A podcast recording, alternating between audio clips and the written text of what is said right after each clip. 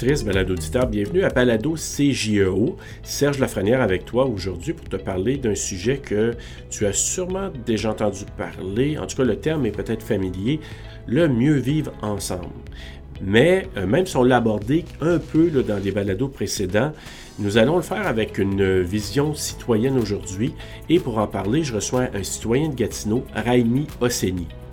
Je tiens à mentionner qu'il est difficile de séparer son bagage professionnel de celui qui lui est plus personnel, mais on va essayer quand même d'aborder des points de vue qui viennent de ses observations au quotidien, entre autres. Donc, la présentation de mon invité va peut-être clarifier davantage de ce que je viens de dire. Raimi est né en Afrique de l'Ouest et il parle quatre langues. Il a vécu et travaillé dans différents pays d'Afrique, d'Europe et d'Amérique latine, mais il est quand même au Canada depuis les 25 dernières années même un peu plus. Il a eu l'occasion de vivre, étudier ou travailler, que ce soit au Québec, en Ontario, au Manitoba et en Saskatchewan. Donc ça lui donne quand même un point de vue un peu plus large que seulement celui qu'il a vécu au Québec. Il est établi en Outaouais depuis plus de dix ans. Il est arrivé en 2011. Il est titulaire d'une maîtrise en administration publique et d'un certificat d'études supérieures en évaluation de programmes. Il est aussi fonctionnaire fédéral et dans le cadre de cette euh, expérience-là, il a fondé le réseau des personnes autochtones noires et de couleur de son ministère. C'est un réseau qui offre aux membres des communautés racisées un espace sûr pour se rencontrer et à l'organisation de différentes activités de discussion sur la diversité et l'inclusion. C'est un fervent défenseur des droits de la personne, de la justice sociale et du développement communautaire. D'ailleurs, il contribue activement à la gouvernance, au processus de transformation et à la gestion financière en tant que membre de plusieurs conseils d'administration locaux et nationaux. Je pourrais donner encore plus de détails, mais allons plutôt le rejoindre. Bonjour, Amy. Bonjour, Serge. Mais merci de, m'avoir invité. Ben, merci d'avoir accepté. Évidemment, on va l'indiquer très, très rapidement. On s'est entendu, Raimi et moi, pour se tutoyer, euh, même si on vient à peine de se connaître. Donc, ça, je voulais positionner ça. Et, de mentionner aussi que le sujet d'aujourd'hui, on va parler du vivre ensemble, euh, harmonieux, mais avec une vision citoyenne, c'est-à-dire que avec des lunettes, un chapeau, une lumière qui est d'un citoyen de Gatineau qui donne son point de vue, mais Évidemment, on ne peut pas mettre de côté tout le beau bagage professionnel que tu as. Et moi, il y a des éléments que j'aimerais soulever tout de suite que je trouve très intéressants et qui fait que notre discussion est encore plus pertinente. Rémi, ça fait quand même plus de 25 ans que tu es au Canada. C'est ça? C'est bien ça, oui. Ça fait plus de la moitié de, ma vie et euh, ça a été 25 belles années euh, jusqu'ici. Mais ce que je trouve plus impressionnant, c'est oui, plus de 25 ans au Canada, tu avais quand même voyagé dans d'autres pays. Euh, euh, tu es né en Afrique de l'Ouest, tu as quand même été dans des pays, euh, d'autres pays d'Afrique, Europe, Amérique latine. Mais ce que je trouve intéressant dans ton 25 ans au Canada, tu as quand même soit étudié, travaillé au Québec, en Ontario, Manitoba, Saskatchewan. Donc, tu as quand même une vue d'ensemble du Canada, hein, en ayant vu quelques provinces. Et en tant que travailleur, tu as travaillé quand même là, sur des programmes euh, de lutte contre le racisme, équité, inclusion. Tu as travaillé sur des projets. Puis ça, j'aimerais qu'on en parle aussi. Tu as quand même lancé, dirigé un regroupement qui s'appelle Maniata Network. Comment on pourrait le nommer, euh, Raimi? Oui, c'est ça. En fait, c'était en, en 2016. Euh, j'ai lancé euh, Manhattan Network à Ottawa. En fait, Manhattan Network existe à Toronto. C'est un réseau euh, visant à, connecter, qui vise à connecter les professionnels à la diaspora africaine. donc, ça a commencé à Toronto, ça, a été exporté ensuite à Montréal, à Québec. Et donc, quand moi j'ai rencontré les, responsables du groupe, ils m'ont invité et j'ai accepté à, lancer, ils m'ont invité à lancer le, réseau à Ottawa. Donc pendant deux ans, j'ai dirigé ce, réseau-là. C'est en fait, c'est une série de 5 à 7 qu'on organisait, euh, qu'on organisait euh, au, centre-ville d'Ottawa. Et on avait à peu près une centaine, 100, 150, 100, 120 invités à chaque fois, euh, qui, qui, étaient des professionnels intéressés, soit de la diaspora africaine, soit intéressés par l'Afrique, qui venaient se rencontrer, prendre un verre et apprendre à se connaître. Chers auditeurs à l'écoute, vous êtes intéressés par par ce genre de, réseau qui vous permet de connecter, bien, sachez que ça existe et on pourra en reparler peut-être dans, la description du balado. Et aussi, bon, tu as fondé aussi là, des, euh, un réseau, euh, je pense, en milieu de, travail, je crois. Euh, corrige-moi si je me trompe, mais pour créer un espace sûr pour les personnes qui étaient, on dirait, on pourrait dire peut-être soit marginalisées, est-ce qu'on peut dire ça? En fait, c'était un espace, euh, je me suis rendu compte que dans mon ministère, on n'avait pas d'espace. On parlait de diversité et d'inclusion. On avait des personnes qui travaillaient de façon bénévole, tu sais, dans un réseau pour soutenir un champion de la diversité, euh, les champions de la diversité et de l'inclusion. Mais on n'avait pas d'espace euh, créé par les personnes racisées, par les personnes elles-mêmes, en fait, pour pour échanger en fait en tant que comme noir dans le dans le dans, dans, dans, cet espace, je ne me retrouvais pas moi-même, en fait. Mais donc, ça a été créé, euh, en anglais, c'est le BIPOC Network, le, réseau des personnes autochtones noires et de couleur. Euh, et, ça a été un espace, et ça, ça s'est voulu un espace pour que, pour que en personnes euh, racisées et personnes autochtones, on puisse discuter de qu'est-ce qui nous, les similarités qu'on a en, en, milieu de travail, dans la fonction publique et les, solutions potentielles qu'on a aux défis auxquels on fait face, parce qu'il y en a, il y en a, il y a définitivement des défis euh, spécifiques à nos, à, nos, euh, à nos communautés dans la fonction publique, et également de collaborer avec les personnes qui se veulent des alliés, qui veulent démontrer leur, alliance. donc, un espace pour collaborer avec, avec ces personnes-là, leur, les, les, embarquer dans, dans, dans, la solution, dans les solutions qu'on entrevoit et, et, faire que nos, nos environnements de travail deviennent des environnements beaucoup plus inclusif, en fait. Donc, on vient positionner quand même le fait que tu as euh, voyagé, tu as vu différentes parties du Canada, tu as une belle expérience professionnelle. Euh, avant qu'on aille plus loin, puis parler de constat, puis comment on, peut vraiment bien positionner les choses pour bien vivre ensemble, on va donner une définition justement de qu'est-ce que c'est que vivre ensemble? On l'entend beaucoup, ça, ce, terme-là, et il y en a plusieurs définitions potentielles. Je vais en, citer une, et euh, de ça découlent des valeurs que j'ai trouvées super intéressantes qui, assez particulièrement, touchent quand même euh, le parcours professionnel que tu établi, puis en tant que personne, je trouve que ça t'allait bien. Donc, c'est quoi le vivre ensemble? On dit que le bien vivre ensemble repose sur le respect mutuel, l'acceptation de la pluralité des opinions, des interactions dans l'ouverture et la coopération, des relations bienveillantes, ainsi que sur le refus de s'ignorer ou de se nuire. Donc voilà. Et les valeurs qui découlent de ça, mm-hmm. on pourrait en faire une liste encore plus exhaustive, mais il y avait entre autres entraide, solidarité, réciprocité, reconnaissance, euh, ouverture, respect, liberté, justice. Et avec ce que je voyais dans ton pédigré, dans tout ce que tu avais fait, je trouvais que ces éléments-là touchaient pas mal la personne que tu étais, ces valeurs-là. Alors, je trouvais ça intéressant de faire le pont là-dedans. Donc, tout ça mis, en place, là, j'aimerais qu'on aille vers le côté des constats que tu as faits, la cohabitation des différentes communautés ici au Canada et comment tu peux faire les comparables avec ce que tu as vu à l'extérieur du Canada. Puis ensuite, à la fin, on ira vers des, euh, peut-être des solutions, des moyens qu'on pourrait prendre pour s'assurer comment on pourrait bien vivre ensemble. On pourra imaginer le monde ensemble, Rami, toi et moi, aujourd'hui. C'est bien, en fait. Je pense qu'il faut, il faut pouvoir se projeter et puis, et puis rêver le monde ensemble. Et puis, euh, ce qui nous amène à des, à des actions pour créer un, environnement, continuer de créer en fait un environnement qui soit de, plus en plus agréable à vivre. Euh, mais avant, je, veux, je veux adresser les commentaires, tu sais, la description de, que tu as partagé du, du, vivre ensemble. Et il y, a des éléments qui vraiment pour moi résonnent beaucoup. C'est, euh, par exemple dans la, dans la définition elle-même, la, la, notion d'acceptation de la pluralité d'opinions, euh, d'ouverture et, de relations bienveillantes est quelque chose qui, vient me chercher beaucoup. Euh, euh, et quand on, parle, quand on parle des valeurs, je pense que la, réciprocité et puis surtout la justice, la justice dans la façon dont et quand je parle de justice, je parle, je parle aussi d'équité dans la façon dont on interagit, se traiter non seulement comme on voudrait être traité, traiter les uns les autres, mais encore mieux traiter les autres comme ils veulent être traités, non pas comme on voudrait nous-mêmes être traités, euh, sont pour moi des, euh, valeurs très importantes. Et, quand je regarde dans mon, parcours, je veux dire, c'est toujours plus facile de regarder en arrière euh, dans ce genre d'exercice. Je vois que justement, il y a eu un fil qui est conducteur, qui était quand même celui de, m'assurer que les personnes, que les, que les, gens autour de moi allaient bien, que les, que, les, personnes allaient mieux, qu'ils avaient, que les personnes étaient outillées pour, pour faire un, un, travail ou pour, pour, pour, pour, vivre les choses qu'elles qu'elles ont envie de vivre.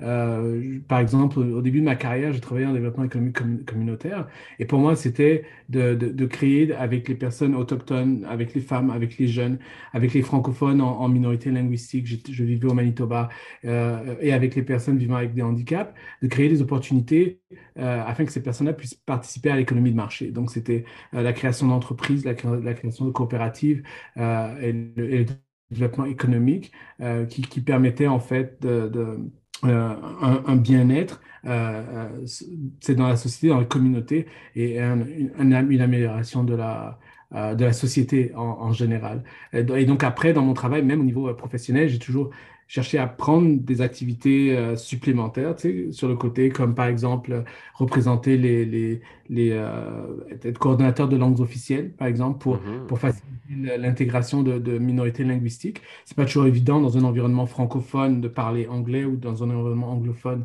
et vice-versa. Euh, donc, c'est de, de promouvoir une certaine euh, dualité linguistique et un équilibre de ce côté-là a été quelque chose d'important. Et puis ça m'a amené euh, jusqu'à plus récemment, comme je disais, le, réseau des personnes autochtones noires et de couleur. donc il y a eu ce fil conducteur en fait dans, dans ma vie de, d'essayer de, de, créer des espaces qui, qui nous permettent d'aller mieux, d'être mieux et de nous, de nous épanouir en fait. En fait. Absolument. Puis moi, je, le sens énormément dans ton parcours. Moi, il y a deux mots principaux, je te dirais justice et bienveillance dans tout ce que tu as mis en place. Et avec ces, ce fil conducteur-là, si on parle de constat, ça a été quoi tes constats? Oh, ça, peut être en milieu de travail, mais ça peut être aussi au quotidien, ce que tu as pu constater depuis ton arrivée au Canada, euh, au niveau du, justement du vivre ensemble. Ouais, j'ai commencé par la genèse, en fait, ce qui m'a amené à, ces, constats-là. C'est un peu le fait d'avoir vécu en plusieurs pays d'Afrique, euh, ensuite, euh, euh, et, des pays très différents. Le Bénin, le Cameroun, Madagascar sont des pays extrêmement différents. L'Afrique de l'Ouest n'a rien à voir avec l'Afrique centrale et encore moins Madagascar. Mm-hmm.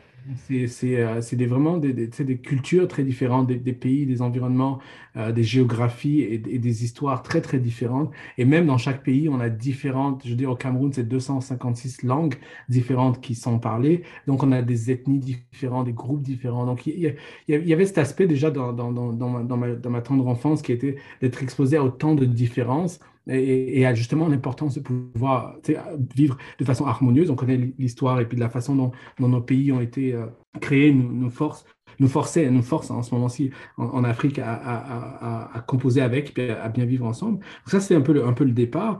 Et ensuite, après une transition par, entre-temps, une transition par l'Europe, je, je, suis arrivé ici au Canada. Et au Canada, je me suis arrêté à un moment donné, je suis allé travailler en Amérique latine euh, pendant huit mois. Et quand, quand j'étais en Amérique latine, j'ai réalisé que, parce que c'était très intéressant, je me positionnais comme un, un, Canadien d'origine africaine qui vient représenter le Canada en latine. Euh, c'est vraiment intéressant, je pense, d'être un ambassadeur du Canada dans ce contexte. Et donc, pour moi, c'était de découvrir le, les, questions que les gens me posaient me donnaient envie de découvrir encore plus le Canada euh, pour pouvoir mieux en parler. J'avais déjà vécu au Québec, je vivais au Manitoba. Fait quand, quand l'opportunité s'est présentée d'aller vivre en Saskatchewan, j'ai sauté dessus tout de suite. Et, de revenir en Ontario, c'était aussi vraiment très intéressant. Donc, j'ai euh, essayé d'apprendre de, à, mieux connaître ce pays. Voyagé partout, sauf dans les trois territoires. je ne suis pas encore allé euh, dans le Nord. Mais euh, voyager C'est un peu froid, je te dis tout de suite. Ouais. je n'en doute pas, je n'en doute pas. Mais tu sais, après 8 ans au Manitoba, euh, je pense que j'ai quand même quelques outils qui me permettent oui, j'avoue. face au froid. Et, et, donc, en fait, euh, cette exploration, en fait, m'a amené à, à voir, oui, bien sûr, voir des choses. Mais plus récemment, c'est mon travail en tant que analyse, analyse politique, euh, de, de, regarder la lutte contre le racisme comme un, problème de, politique stratégique, qui m'a amené à, un peu à, regarder puis à, recoller certains morceaux que j'avais ramassés pendant mon, parcours, mais que j'avais jamais pris le temps d'assembler pour voir vraiment. C'est comme si dans, mon subconscient, il y avait des messages qui, qui étaient là, mais que je voulais pas vraiment clairement voir. Et, par exemple, très récemment, en fait, j'ai réalisé l'existence de différents paradigmes de l'immigration. Euh, on parle d'assimilation. À un moment donné, on parlait d'assimilation. Ensuite, mhm. on parle d'intégration. Et maintenant, on parle d'inclusion. Alors, l'assimilation, c'est ce qui nous a amené à, à, prendre des politiques, à créer des politiques et, à implanter des politiques, comme par exemple la création de, des écoles, euh, des écoles les pensionnats autochtones euh, qui nous ont amenés en tant que, en tant que pays à, détacher, à détruire des familles entières et à détacher des enfants de leurs parents. Euh, aujourd'hui, quand on y pense, ça, ça pour tout le monde, c'est vraiment, vraiment horrible, mais c'est des politiques que nous avons imaginées, créées et mises en place. Et enfin. Exact. Ensuite, on a parlé, il y a eu ce paradigme d'intégration. Et je pense que c'est là que je suis arrivé il y a 25 ans. Quand je suis arrivé au Canada, on était dans ce paradigme d'intégration. Même mon travail en développement économique communautaire était dans, un, dans une perspective d'intégration. L'idée, c'était d'aider les immigrants à s'intégrer. Et moi, j'en suis un, c'était s'intégrer. S'intégrer, en fait, pour moi, ce que ça voulait dire, et je sais que pour, pour beaucoup, c'était enlever, enlever une partie de, de nous comme, comme une comme une, comme une couverture, enlever une couverture de nous et en mettre une autre qui nous permet de passer, mieux passer dans la communauté d'accueil. Et mhm.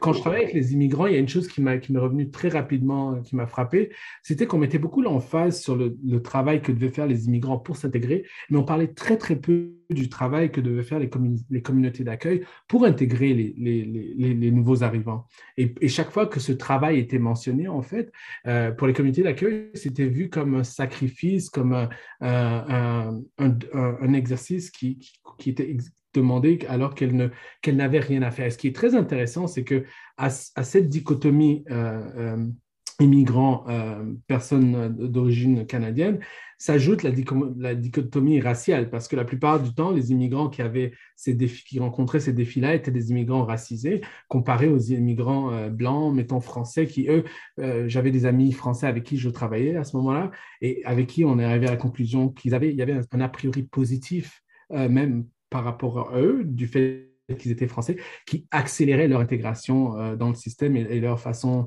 d'être acceptés et puis d'avancer dans le système. Donc ça, c'était vraiment le paradigme d'intégration qui, qui, qui, moi, m'a amené, euh, tu sais, il y a un sacrifice dans l'immigration, il y a un sacrifice qui est de, de laisser partir l'endroit qu'on quitte, tu sais, euh, et, et, puis c'est un, un, déracinement. Un déracinement, c'est ça, et un, un réenracinement donc, il y, a une douleur dans ce, dans, ce mouvement que, que, je pense, dont on ne parle pas assez.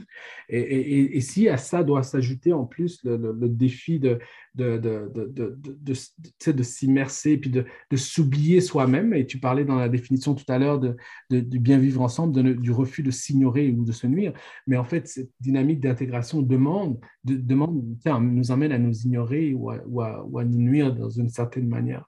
Euh, et dans mon parcours personnel, il y a eu une évolution évidemment euh, qui a contribué avec l'émergence, je pense, de ce troisième paradigme qui est celui de l'inclusion, euh, dans le sens où à un moment donné, et je comprenais, tu sais, j'ai un oncle qui a immigré ici euh, bien, bien avant moi, qui est là depuis 50 ans ou plus, et, et cet oncle-là a fait ce retour vers l'Afrique à un moment donné. Et puis je me suis demandé, mais est-ce que quand j'aurai son âge, je voudrais également faire un retour vers l'Afrique? Est-ce est-ce qu'à un moment donné, on devient, on devient fatigué de, de s'oublier soi-même à un tel point qu'on veut se réapprendre, se réapproprier soi-même, euh, son histoire, son passé, ses racines.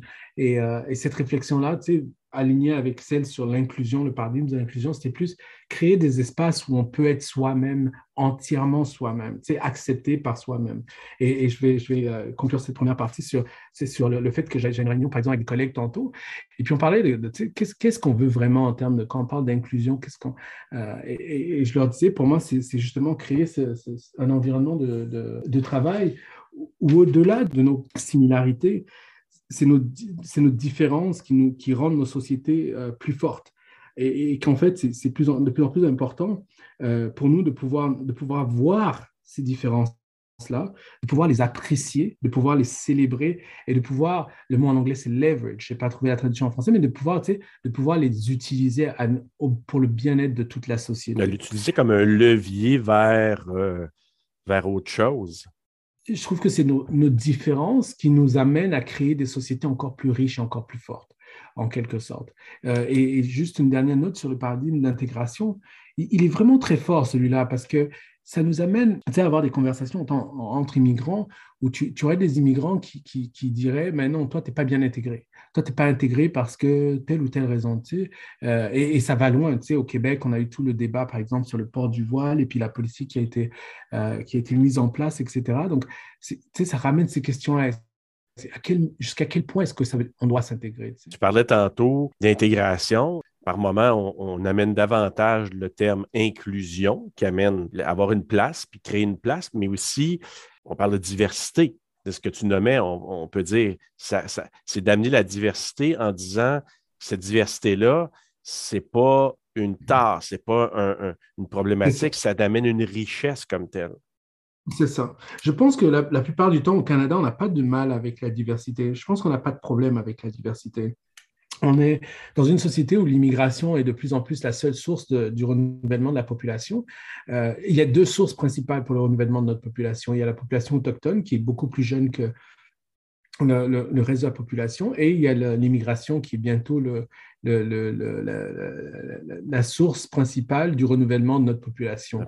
Donc, on n'a pas de mal à aller chercher, avec la diversité, on n'a pas de mal parce que par définition, entre les peuples autochtones qui étaient là avant qu'on arrive et les, vagues d'immigration successives, on n'a pas de problème avec les diversités. Là où on a un gros problème, à mon avis, là où on a beaucoup de mal, c'est l'inclusion, c'est-à-dire d'accepter d'accepter qu'il y ait une famille d'origine, euh, je ne sais pas moi, afghane qui viennent s'installer dans le quartier, puis qui, qui, qui partagent, tu, tu, vois mieux, tu vois leurs coutumes, tu vois leur, leur, culture, tu vois leur très apparent très apparent et, et, d'accepter, de les accepter autant que la famille ukrainienne qui vient s'installer dans le quartier. Là. C'est, vraiment c'est cet aspect-là qui est la partie, à mon avis, où on, doit, on, a du travail à, à, faire et à continuer à faire. ça m'amène, tu sais, je pense à, la question, à ta question par rapport au constat. Les, les constats, pour moi, c'était justement à partir de là des des constats liés juste à, à, la vie en général. Et c'est vraiment pour ça que j'ai parlé d'une perspective citoyenne. Euh, quand on parle dans, dans, nos restaurants, euh, par exemple, est-ce qu'on est se reconnaît Avec des amis, j'ai eu la discussion récemment euh, qui était de savoir ben, pourquoi nos enfants ne, sont pas, ne travaillent pas dans des restaurants, pourquoi on ne voit pas nos enfants? On les voit au McDo, on les voit chez, chez, dans, dans, tous les, dans les fast-foods mais on ne les voit pas dans... Est-ce qu'on est se voit nous-mêmes assez dans des restaurants où on va manger? Tu sais, les restaurants chics, il y a des restaurants chics qui viennent de... qui se créent un peu partout euh, sur le plateau ici à Elmer ou des choses comme ça. Est-ce qu'on est là? Je veux dire, les hôpitaux. Tu sais, je suis allé dans un, dans, dans un hôpital récemment et puis la, réaction, la façon dont j'ai été traité dans l'hôpital, c'est Oh, ok, intéressant de voir comment on répond à mes questions ou on ne répond pas en fait à mes questions. Euh, qu'est-ce que ça veut dire? Qu'est-ce que ça veut dire si le médecin avait été d'origine africaine ou un médecin qui a visité l'Afrique, par exemple, qui a travaillé en Afrique? Qu'est-ce qu'il y a comme impact sur sa façon de, de, de, travailler, de recevoir les patients et puis de traiter les patients? Euh, Ça, c'est deux espaces, par exemple, où oui, j'ai, j'ai observé des choses qui m'ont amené, qui m'amènent à me poser des questions et puis euh, que, je veux inviter mes, mes concitoyens des choses pour lesquelles je, je inviter mes concitoyens à se poser des questions, et puis à observer. Tu sais, par exemple, moi, homme blanc d'un certain âge qui, bon, euh, peut-être que je suis un peu, je ne suis pas un bon exemple parce que le fait de mon travail, je suis peut-être plus à l'affût de ces choses-là, mais, mais prenons quelqu'un de mon âge, homme blanc, 40 euh, euh, ans et plus et tout ça, puis qui ne voit pas nécessairement ces choses-là, mais des fois, juste d'être sensibilisé à ça, de regarder, OK, observe, fais voir, est-ce que tu mm. vois ces choses-là?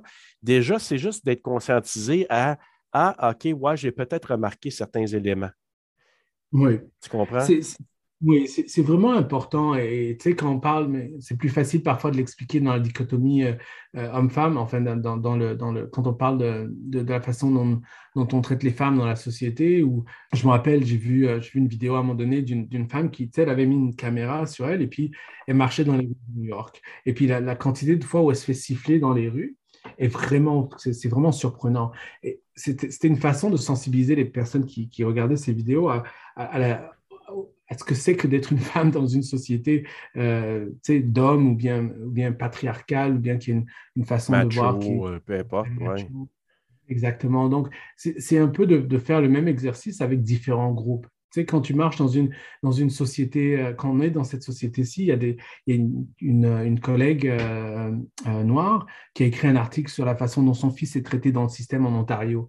Tu sais, les, les, démarches, les questions qui te sont posées. Est-ce que tu as tous les papiers? Euh, est-ce que tu as tout en règle? Ah ben, c'est surprenant que tu aies tout en règle. Comment en tant que, et là, tu sais, je, m'adresse à mes, à mes collègues et à mes concitoyens euh, euh, blancs, c'est oui, c'est prendre la pause, tu sais, de prendre la pause, de prendre le moment de, de, s'immerser, d'essayer d'imaginer euh, la vie des personnes différentes. Et attention, quand je dis les personnes différentes, je ne veux pas juste parler de race, parce que tu sais, les, la, difficulté que, les difficultés que vivent une femme, mettons, une mère seule, euh, qui élève deux, trois enfants, qu'elle soit blanche ou noire, il y a des défis. Et, donc, c'est ça dont je parle, c'est cette empathie, cette capacité à, à, se mettre à la place de l'autre et à comprendre que les défis de l'autre ne sont pas les mêmes qu'on pourra jamais. Ils sont différents de ceux qu'on pourrait jamais avoir nous-mêmes et qu'on pourrait jamais imaginer. Ouais, ben, puis on pourrait ajouter dans tout ça, euh, même chose pour des gens qui ont une orientation sexuelle différente, euh, des personnes trans, etc. C'est toutes personnes qui vivent dans un système où ils sont minoritaires. Ça serait bon de regarder un peu comment ces personnes-là sont, sont quand même traitées.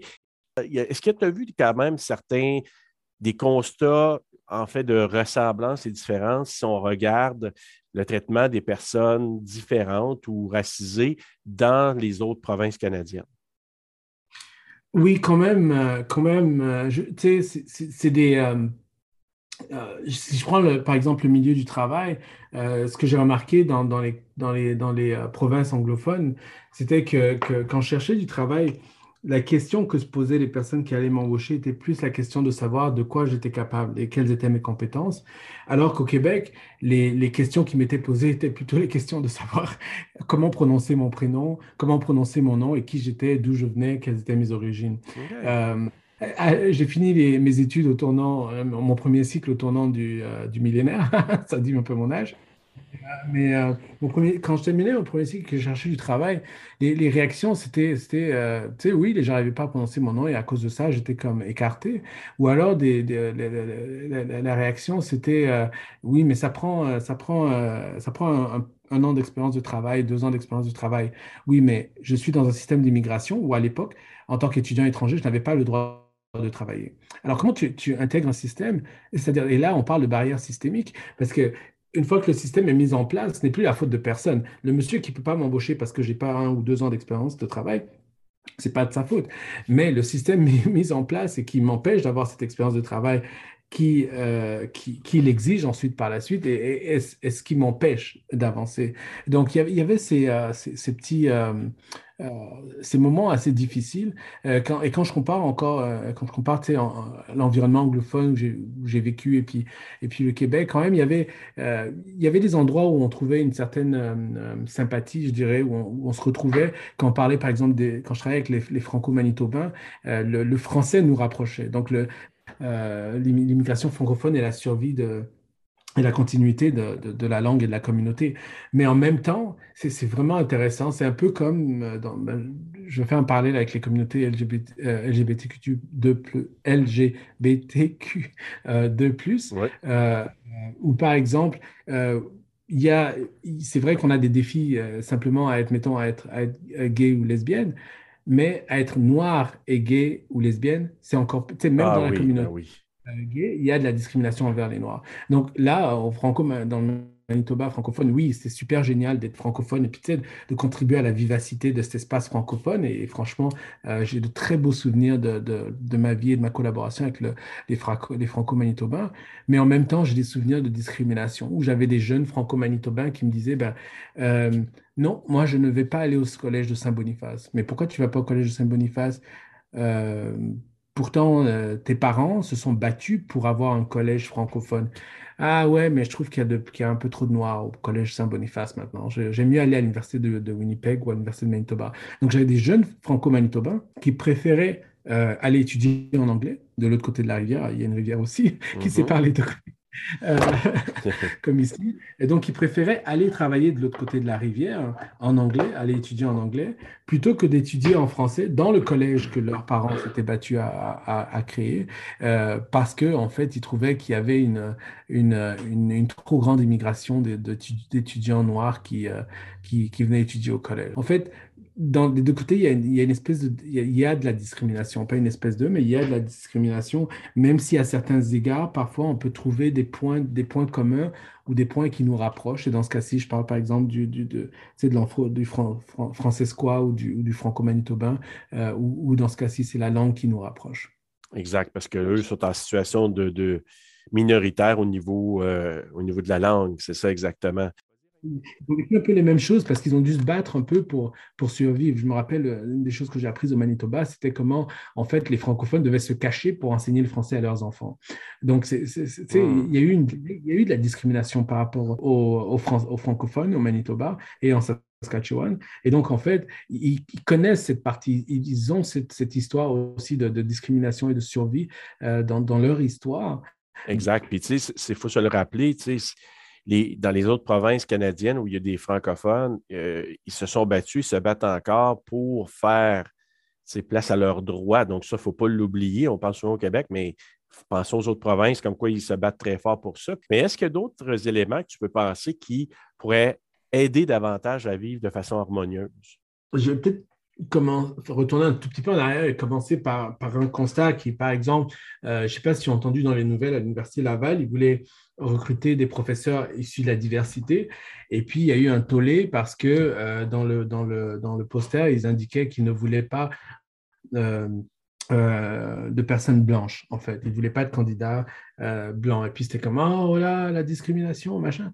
Et, et c'était donc pour refaire le saut vers euh, quand tu dis qu'est-ce qu'on peut faire de mieux, je pense qu'en tout cas, je nous invite en, tant que société à, à réfléchir à pourquoi est-ce que ces choses-là sont nécessaires. Pour, à l'Université Laval, c'est nécessaire d'aller recruter dans la diversité parce que tout le monde porte la même lentille. Tout le monde, la majorité du personnel, est du personnel blanc. Alors, si tu veux enrichir tes perspectives en termes d'institutions universitaires et enrichir la, recherche, c'est quand même ces différentes perspectives. Il faut être curieux. Il faut, si on veut agrandir un peu notre champ de, de, notre, nos champs d'expertise, il faut aller chercher, il faut utiliser. On utilise de toute façon des perspectives différentes, mais on ne peut pas s'arrêter ou, se, braquer dès que euh, dès qu'on commence à demander plus et à prendre de vraies mesures pour aller en fait assurer cette diversité-là. Euh, donc, c'est de se poser les questions. Mais je, vais utiliser une, ressource que, tu sais, je vais partager une ressource que je trouve très intéressante. Il y a un livre qui a été écrit par Robert Livingston qui s'appelle The Conversation, euh, la conversation. Je ne sais pas si ça a été traduit euh, en français, où en fait il parle de, comment en fait le fait de parler du racisme euh, et de la discrimination peut, peut transformer les, les, individus et les organisations. Et je pense qu'une des premières pistes, et, j'aime beaucoup l'approche de, de, Livingston parce qu'il nous demande à, de, prendre le temps de comprendre le problème. Il développe un, modèle, il présente un modèle qui, qui, commence par la compréhension du problème. C'est problem awareness. C'est quoi le problème? Et je pense que dans nos sociétés, euh, ou en tout cas où est-ce qu'on est aujourd'hui, je pense qu'il faut continuer de discuter, comprendre c'est quoi le problème et vraiment être ouvert à, l'entendre. Parce que non seulement il faut l'entendre, ensuite, de là peuvent, partir pour venir les points pour comprendre c'est quoi les vraies causes de ce problème et, quelles sont les, les, stratégies ou les sacrifices, parce que c'est le mot qu'il utilise dans son modèle, qu'il y aura à faire pour, pour, euh, pour, pour aller mieux.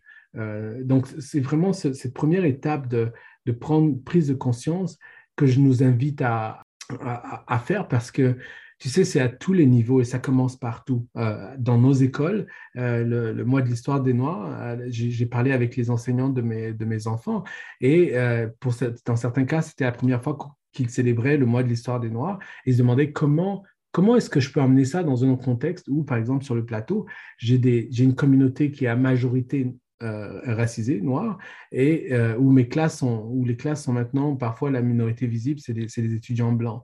Euh, donc, on doit se poser ces questions, réfléchir à ces questions pour, avant d'arriver à une solution. On ne peut pas vraiment chercher une solution tout de suite si on n'a pas vraiment pris conscience de, de, de, l'enjeu, des enjeux et, et des questions qu'on est en train de se poser vraiment.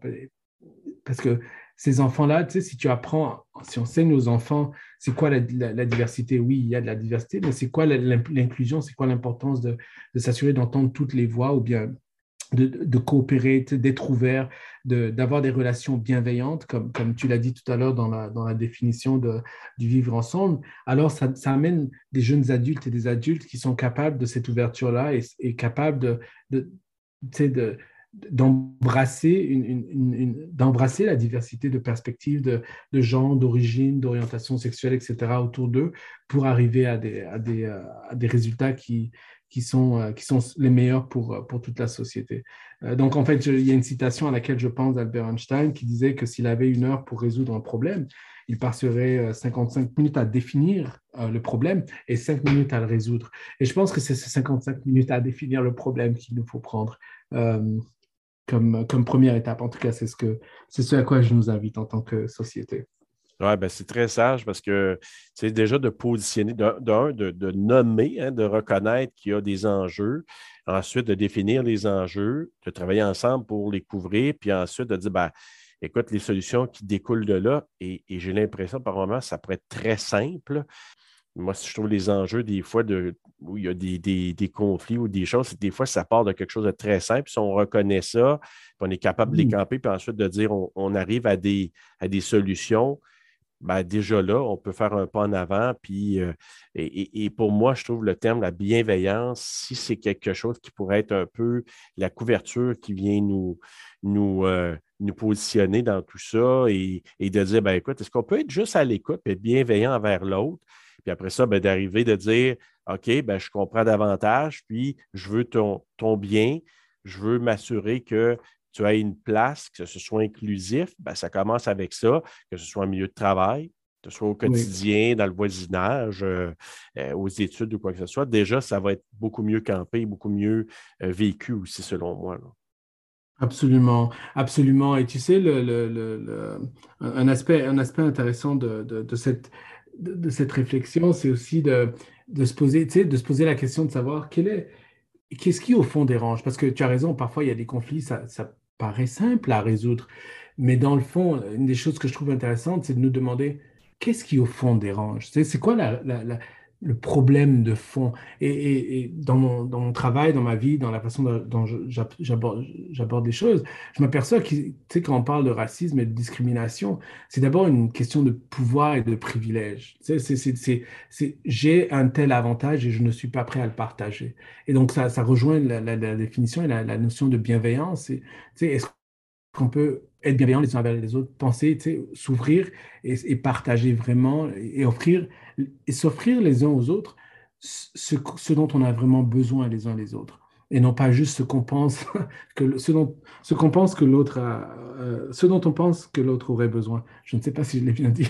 oui, oui, ben absolument, absolument. Puis, écoute, moi, ce que je peux, je, peux me laisser quand même sur une, une voie euh, quand même assez, euh, quand même assez positive, c'est que il y, a beaucoup, il y a encore beaucoup de travail à faire, mais moi, si je replonge en arrière, on s'en était d'ailleurs euh, parlé, si je replonge en arrière, là, je vais parler de l'Outaouais parce que nous, on est, on est en Outaouais, Gatineau, mais si je regarde euh, les gens qui sont arrivés il y a 25 ans, donc on parle euh, dans les années 90, par exemple, versus comment, ce qui a été fait comme chemin depuis il y a eu une belle progression. Maintenant, il y a encore du travail à faire. Puis si on peut le faire avec avec un regard qui est euh, euh, inclusif, bienveillant et tout ça pour qu'on puisse bien vivre ensemble. Je pense qu'on s'en va dans la bonne direction tout en reconnaissant qu'il y a du travail à faire, nommer les enjeux et arriver par la suite à dire ben, de façon simple comment on peut régler ça?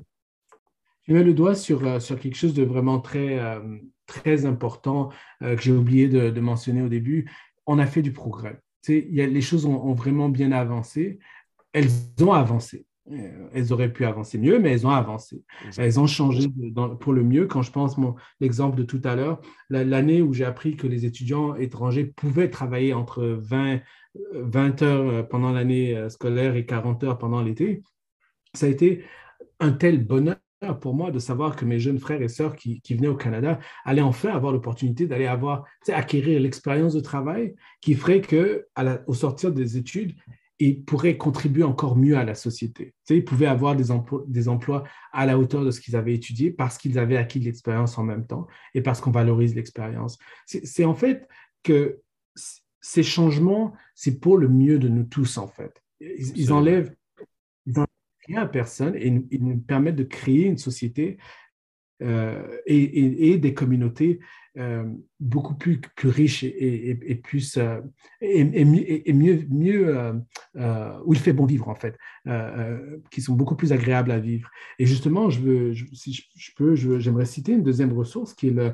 le livre de, de, Desmond Cole, The Skin We're In, qui, qui, raconte en une, il raconte en une année en fait son, son, son, son trajet en termes de, résistance et puis de ses expériences du, racisme et puis de la discrimination en Ontario. Et, parce que ce qui, nous arrive, quand j'ai remarqué beaucoup au début, quand je commençais ce travail, c'est que beaucoup, on, se disait beaucoup, ça ne me regarde pas, ça ne me concerne pas, tu sais, c'est pas vraiment dans ma communauté, il n'y a pas de racisme au Canada ou il n'y a pas de racisme dans mon quartier, dans, dans mon... Et en fait, ce livre nous, nous fait prendre conscience à quel point, en fait, c'est engrangé, tu sais, c'est enraciné en fait dans nos pratiques.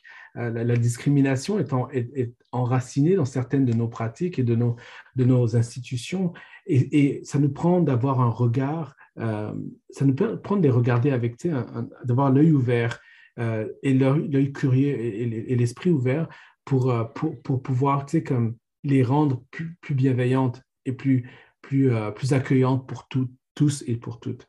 Euh, donc, euh, mais c'est clair que il y a eu, on a fait du progrès, on est sur la bonne voie. Euh, tu sais, ne serait-ce que le, je dirais le fait de, de pouvoir parler en ce moment-ci avec toi de, de, de, ma perception, de, de, mon, de mes, recommandations et de mes constats, de mes observations, est en, en soi pour moi une, un, pas en avant parce qu'il y a dix ans, je, suis, je sais qu'il y a dix ans, je n'aurais jamais pu parler comme ça. Tu sais, j'aurais jamais pu exprimer publiquement mes observations, mes constats et les solutions que je vois qu'on devrait apporter pour améliorer euh, ces, constats-là.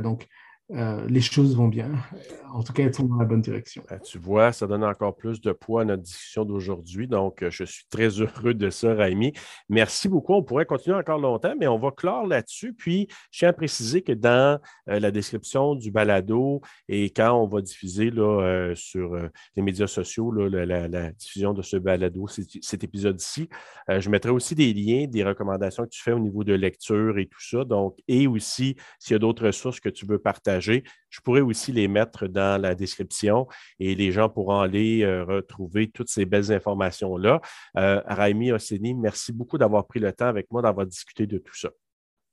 Ça me fait plaisir. Merci beaucoup pour l'invitation et euh, félicitations pour le beau travail que fait le, le, CGEO.